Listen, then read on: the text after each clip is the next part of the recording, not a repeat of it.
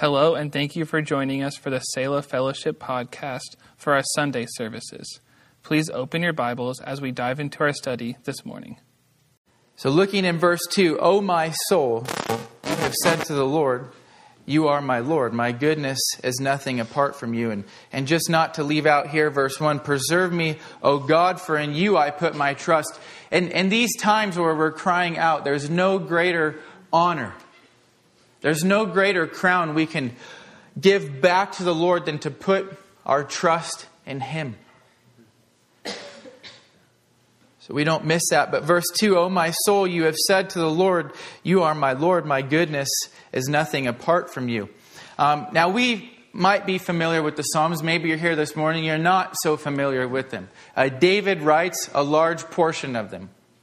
And some of the Psalms that David writes we look at them, and, and some have often said this man um, seems to maybe have a case of schizophrenia. or perhaps he is bipolar. Um, but now in verse 2, we can add to that list, he's actually talk, talking to himself. This man is now talking to himself. Look at, oh my soul, you have said to the Lord. He's speaking to his soul reminding his soul what he once had said to the Lord. So now David's speaking to himself. A man who talks to himself is considered to be crazy, right?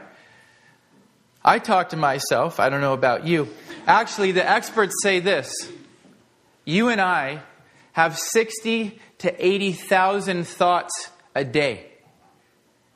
60 to 80,000 thoughts we have a day. And while we are all aware we're not vocalizing all of those thoughts internally, those things are still being spoken to our souls. And David spoke to his soul. David knew what it was to speak to his soul. Psalm 42 Why are you downcast, O my soul? Hope in God. So David knew how to speak to his soul, and he knew how to speak good things to his soul. And being that you and I have 60 to 80,000 thoughts that are flooding our minds on any given day, we would do well to learn this morning how to speak well to our soul, how to speak good things to our soul. David spoke good things. Here's what David said You are my Lord. My goodness is nothing apart from you. Ultimately, what David's saying here is, um, You're God I'm not. David's being reminded of who the Lord is and who David is. And as he recognizes who the Lord is, David realizes, I'm nothing. I'm no one before the Lord. Who am I? There is nothing good in me outside of the Lord. So, the first thing we see in this quest of looking for contentment in troubling times is that David uh, is looking upward. Okay, and now we're going to see moving into verse 3 that David's going to start to look outward.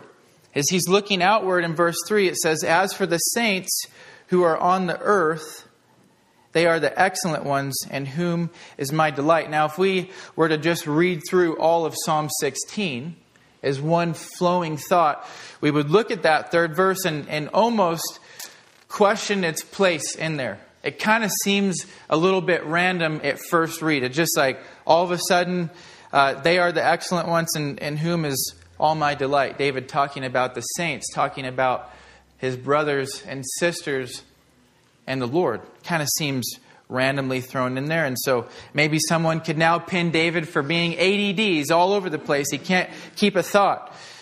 What's wrong with this guy? But actually, what David was showing to us um, is the reality of what it looks like to be in love with the Lord. Because when we're in love with the Lord, our, our immediate, our next, and, and the overflow of that is going to be to focus on others. So this was not random. This was not out of place. This is actually evidence that David has found himself communing with the Lord because what's on his mind is people. You know, we say, Love the Lord your God with all your heart, soul, mind, and strength, and love your neighbor. We, we see that so closely connected to our love of the Lord. Now, I, I mentioned this, uh, we're doing standalone teachings. Um, a lot of the things that are in this psalm, and I came across this just in my devotions uh, over the last few weeks. Um, I didn't pick this song because I have it all figured out. All right, I picked it because the things that were in it are convicting to me. The things that are in it have been speaking to me. And so, especially in this area, um, you know, I realize in life we, we cannot come across as if it's all high fives with God, and then when it comes to our brother and sister, we give them the cold shoulder. David's bringing that reality to the table for us this morning. We, we cannot get alone with God. We cannot love Him and not love others. This is uh, all of the ministry that John was seeking out to accomplish in 1 John as he talks about uh, if we say we love God but hate our brother, then we've deceived ourselves in that. So, moving on to verse 4 their sorrows shall be multiplied who hasten after another God. So David's still looking out, he's still surveying the land, and now he's looking on at the wicked people. Their sorrows shall be multiplied who hasten after another God. Their drink offerings of blood I will not offer, nor take up their names on my lips. You know, serving the Lord is not always easy. There are difficulties when it comes to serving the Lord, but not so in the same manner as with those who run after another God.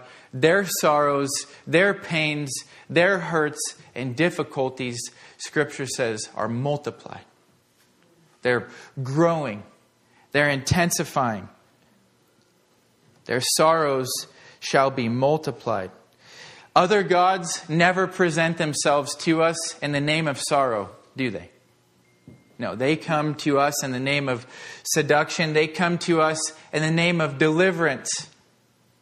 In the name of, um, I have some way of helping you escape the pain or get away from the pain, when in reality, those other gods are the very source and cause of intensifying and multiplying and growing our hurts and our pains. Who do you know that would knowingly run to their own hurt? They would knowingly run to their own sorrow. This type of multiplication in the negative sense uh, is, is not an equation that you and I uh, should want to get to know about. And some people hate math, you don't even like the word equation. Um, here's the equation to stay away from other gods. Stay away from other gods. Why? Your sorrow will be multiplied. Look at what David said I will not. David says, I will not. When it comes to other gods, I will not. What would it be like in the power of the Spirit to be able to say that, I will not? As regards to other gods, I'm not going to partake in the gods the way that they do with their drink offerings of blood craziness, nor take up their names on my lips. David says, I will not. But I know for myself, perhaps for you, so often it's easy to run to these other gods. There's not a whole lot that gets me uh, running in this life. Actually, physically running, the last time I can recall that I physically ran was when I got engaged uh, to my wife. And we were on vacation down in Southern California. We were out for a walk at the beach. We were coming back, uh, and she starts to run. And I'm like, I hate running. But the, the, the love I have for her grips me so strong, so I just start running begrudgingly, but there's this force just gripping me to keep running. But what I think we see in that word run is its graphic imagery of how much of a grip other gods can have on you and I. Even though they bring sorrow, pain. Running, I hate running, it's painful. But yet, for the, the cause of what I was running for, it had me gripped. The pain, I, I couldn't see it at the time. No one in their right mind runs after sorrow. We can take that other God, whatever your other God might be, and just name it this sorrow. Replace the name of it and just name it sorrow. You know, it, we travel uh, quite a bit within uh, Pottersfield ministry, and at, at the airport, when you see someone running, you think to yourself, man, this person, they're in a hurry. You know, they've got somewhere that uh, they need to be. They're going somewhere. If you had the chance to stop that person and ask them, hey, uh, where are you running? I bet you 10 times out of 10 you would never hear someone saying, I'm running to my own sorrow. But the reality is, that's how silly it is sometimes for, for us when we go running after other gods. That, that should be our answer to where we're going. We're going to our own sorrow, hurt, pain, deep distress. Is what this word sorrow is. David, in a vulnerable place, remember our context, preserve me, could be likened with being on death row, and yet David says, I will not. David's not looking for an easy way out. He's not looking, looking to and other gods, maybe seemingly more tangible, maybe seemingly have more to offer him in the moment. He's not leaning in, on his own understanding. What are other gods? Gods. Anything that we put before God can become uh, another or an other God. It can be a lot of good things that become that. Uh, family, friends. Currently, for me, my house. That's my personal confession. Living back in my house built in 1918, um, it can become a God. There's so much to do with it. It can get between myself and Him. Um, now, I'm not bashing these things Netflix, Amazon Prime. I am a member. Uh, the, the most recent addiction I've heard about through my wife, Wayfair. Uh, apparently, that's quite gripping these days. Um, at least that's what the bank account showed. So, um, no, she's she's very frugal. So, in our conquest for contentment, we have David looking upward, we have David looking outward, and now David is going to take a look inward. In verse 5, O Lord, you are the portion of my inheritance and my cup. You maintain my lot. Verse 6, the lines have fallen to me in pleasant places. Yes, I have a good inheritance. Um, I actually like in the ESV that says, uh, You are, I believe, my chosen portion. And that word portion, just as it would put it in the New King James, um, the, the literal idea is that this was a choice David has made to uh, look at the Lord and say, You are my portion. You are my inheritance. This is a, a choice that's been made. And now, my cup.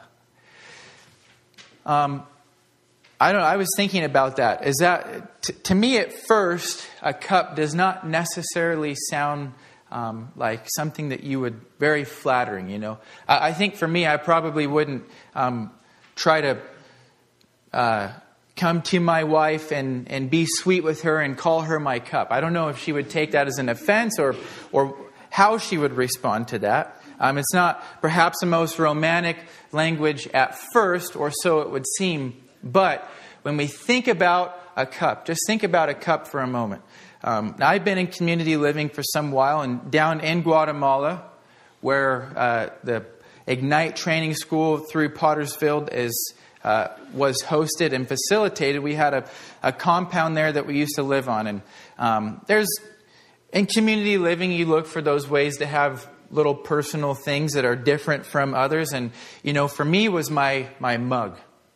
All right, I had this mug, I had a cup, and everybody knew it was mine. And if anyone touched it, I made sure they knew um, that's not yours.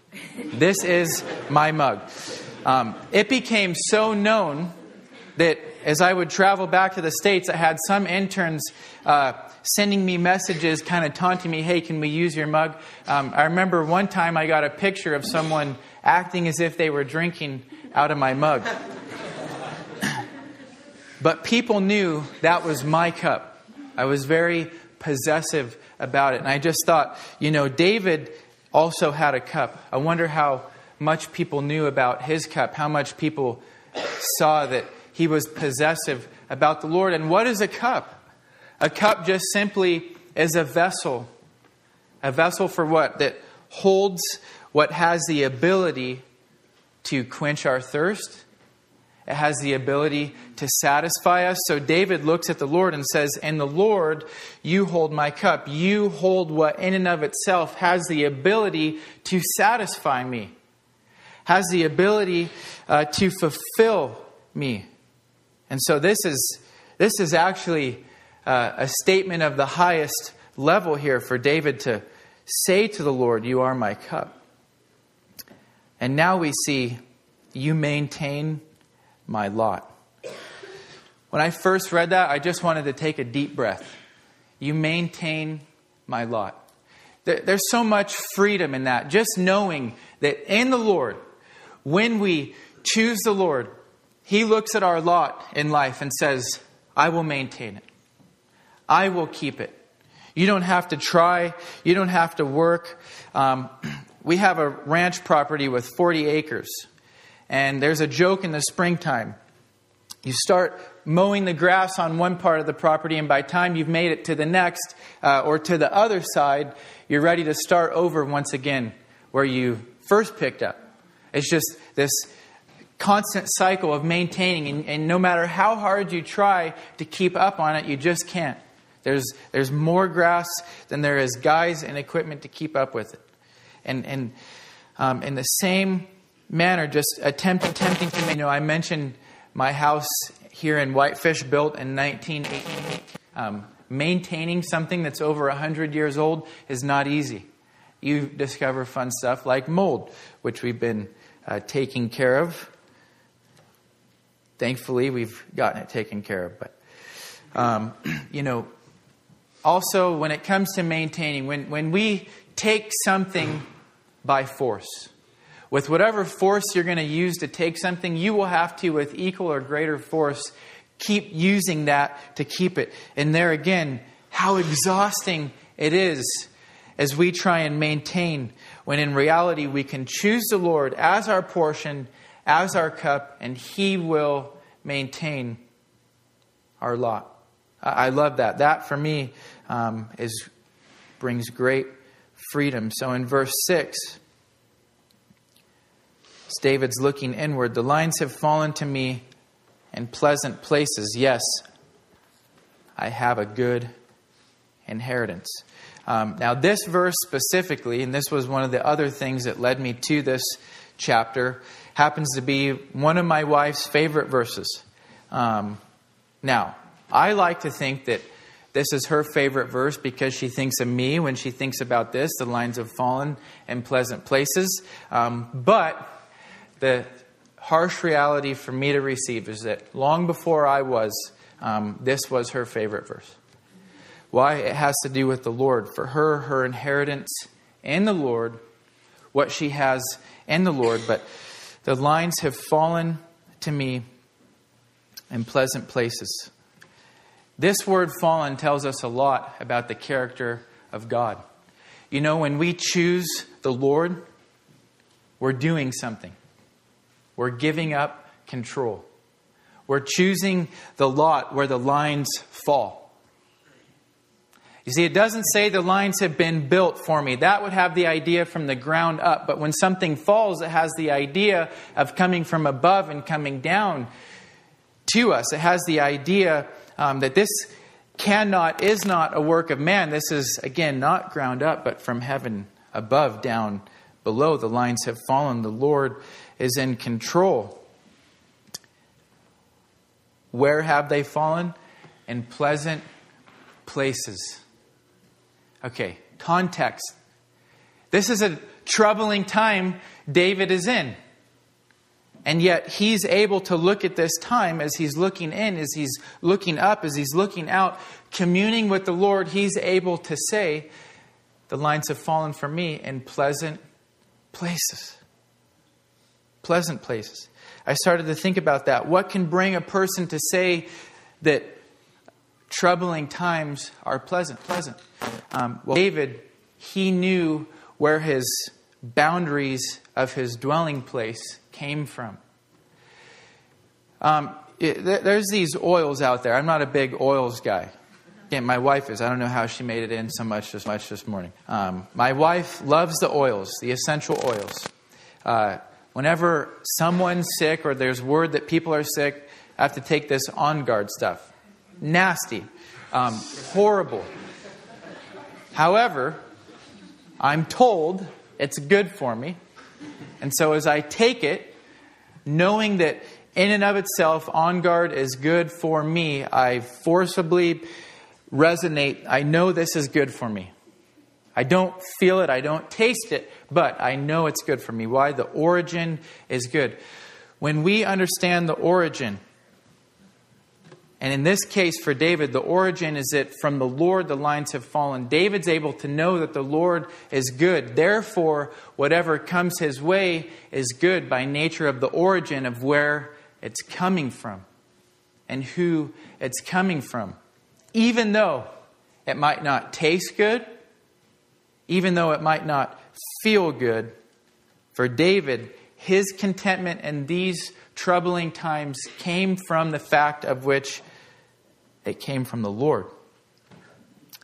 And his life was in the Lord's hands. All right, verse 7. Still looking in, I will bless the Lord who has given me counsel. My heart also instructs me in the night seasons. Um, I don't know why I just love this phrase, night seasons. Maybe because it's odd. Don't really hear that. I don't um, not used it much in conversation, but night seasons. So I've looked into it a little bit more. But um, David's heart instructs him, but be careful in that. For First, God gives him counsel. So, because remember, the heart's deceitfully wicked above all else. So, don't just go out of here going, My heart is going to instruct me, and at night. Uh, that could be even more dangerous. Uh, no, David's saying first, I will bless the Lord who has given me counsel. My heart instructs me in the night seasons. So, what's our heart instructing us in, and specifically in the evenings? What's your nightly routine?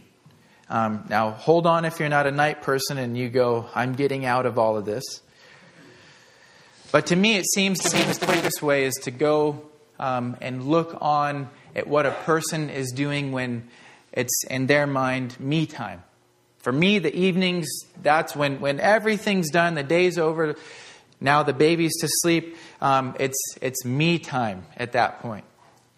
I guess perhaps one of the quickest ways we can see where our heart is at is what we're drawn to, what we're inclined to in, in the me time. You know, the mornings for me at least, I get up and it's, it's beat your flesh into submission um, because you have to prepare yourself for the day, and the day is just you're grinding away, and um, it's, it's not so much about you. There's sacrifice that's taking place. Just for me, in the act of getting up, I've, I've already sacrificed. So um, I'm starting the day off sacrificially. And so, but by the end of the day, I think the night seasons can reveal a lot to us about where the heart is at. Now, for you morning people who aren't night owls and you think you're getting out of this, we will be figurative for a moment.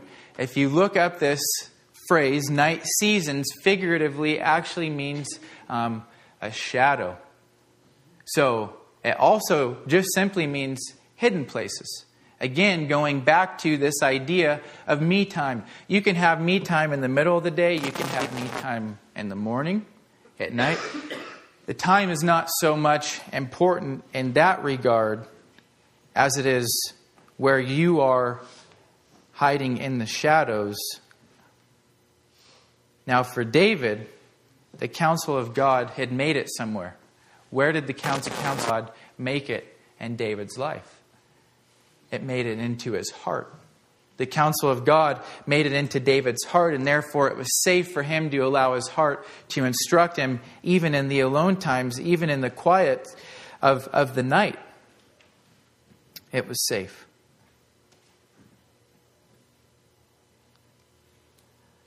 You know, I wonder for us, where is the counsel of God going in our own lives? Is it staying uh, bound between the leather of, of this Bible, or is it penetrating into our hearts? Um, I want to read a proverb, Proverbs 3, uh, chapter 3, verse 3.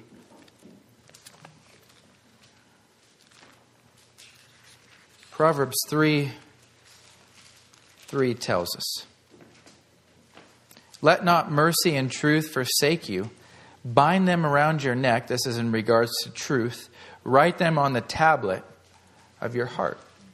So, should my interpretation of that scripture be that what I need to do with the Word of God is just put it around my neck? Um, so then I should get the Word tattooed on my neck, or I should wear it on a necklace. Um, is that to be the interpretation of the scripture? Or further yet, to write it on the tablet of, of the heart? Um, I'm, I'm the shallow type of person. I'll just let you in here for a second. Okay, I bought these readers' Bibles um, for how they looked. They have like a vintage look to them. I've probably opened them up and read them probably the day I bought them. Um, other than that, I already knew these are being bought to sit on the coffee bar because they will look cool. Um, is that going to instruct me? Will, will the word sitting there looking cool instruct me? Will it tattooed on my skin instruct me? No. The word has to get into your heart before it's going to bind up your neck. See, the word of God is going to control your neck, it's going to control what you look at, it's going to control where you go, but if it's not entered into the heart, the heart is what controls the neck. And so the next question can be then, where's your neck? And what I mean by that, what are you looking at? What's the direction that you're going in?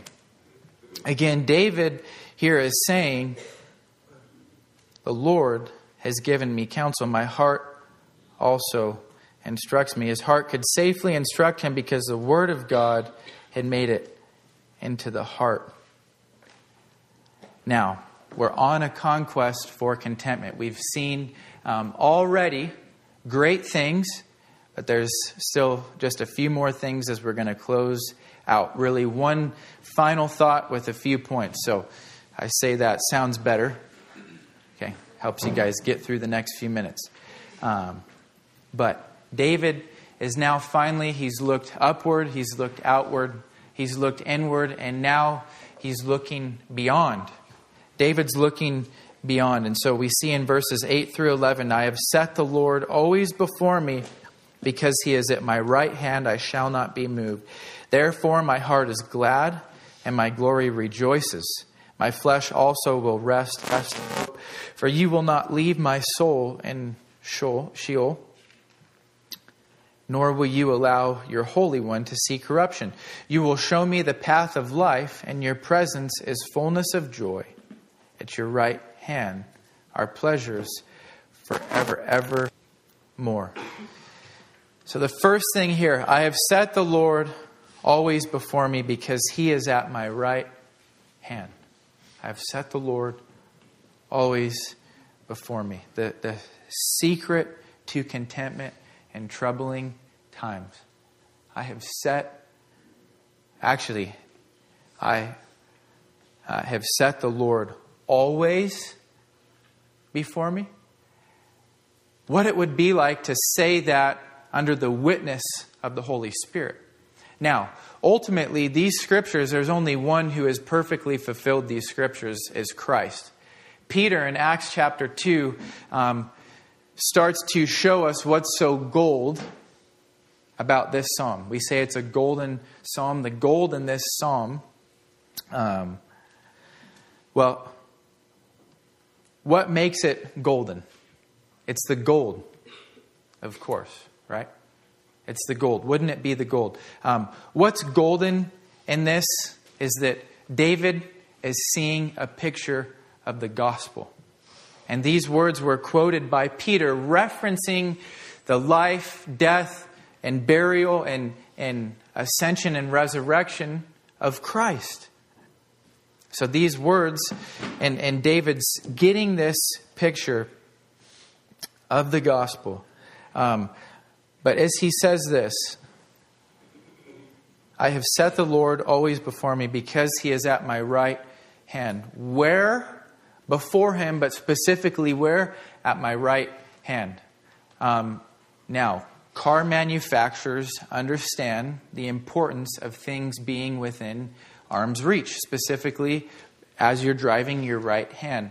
Uh, we have a cup holder. Uh, all that we need in the car is accessible where? To your right hand.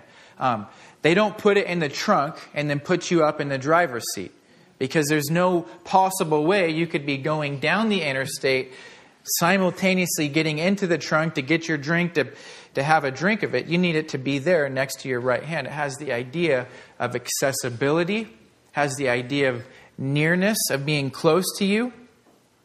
David saying, I have set the Lord always before me because he is at my right hand. And again, remember, these two uh, are the thoughts and, and a picture of what we have of the life of Christ. And surely we fall short And this. Surely even David fell short in this. But in this moment, in the power of the Spirit and the witness of the Spirit, he's writing these things uh, to us. So, four little mini points that are very, very quick, okay? And they're all tied to this one thing I've set the Lord always before me. He is at my right hand. First thing, I shall not be moved. All right, when we set the Lord before us, this is the secret to contentment and troubling times. Put the Lord before you, not something between you and Him. So often in life, there's things before us and God, but He needs to be before us, Him, Him alone. Um, how in the world I shall not be moved? Not um, I won't be moved just a little bit, or I won't be moved very far. Um, no, I shall not be moved, period. No movement. Uh, I was thinking if, if my life, and perhaps ours, was to be, and the movement of it was to be demonstrated in a little remote control car. You ever, an RC car. Um, think of the kind that spin in circles and they actually do flips while spinning in circles, and they can bounce off stuff, and it, that doesn't stop them. They just keep moving. Um, sometimes I feel like if, if my life and the way that I get moved was to be pictured through any, any other object, it would look like that RC car that's just spinning around, flipping, bouncing off stuff, and nothing's stopping it. It's just everything's moving, all about it. And yet, here, David is saying, I shall not be moved. Why? I've set the Lord before me. Where is he? Oh, he's at my right hand. He's near me. I'm close to him. I don't have to go running and looking for him. I shall not be moved. Therefore, my heart is glad and my glory rejoices, or my whole being. That's the idea there with the glory, the whole being. I just, the idea of anything whole to me is amazing. It's awesome. Just whole has the idea of life. I was thinking about it this way um, when you go to a restaurant and you see your food coming up, you start to get really excited. Why? There's a plate, and, and the plate is what? It's full. At least if you're at a good restaurant, they actually will even sometimes just put things to fill the space because what we want is a full plate. We all want to see it whole. We want to see the cup full to the top. Who would be excited if they went out to a restaurant, ordered a meal, and there came an empty, dirty plate and an empty cup with just the residues of some juice that had been in it? Um, no one gets going over that. But we get excited. We, we can't, we start to salivate as we see that plate full of food. And, and this is David's now saying, my, my whole being, you know, just the idea of whole things, of, of all of me. And we'll see more as he says, too, in your presence is fullness of joy. But first, we see here, my flesh also will rest in hope. Or, ESV, dwells secure.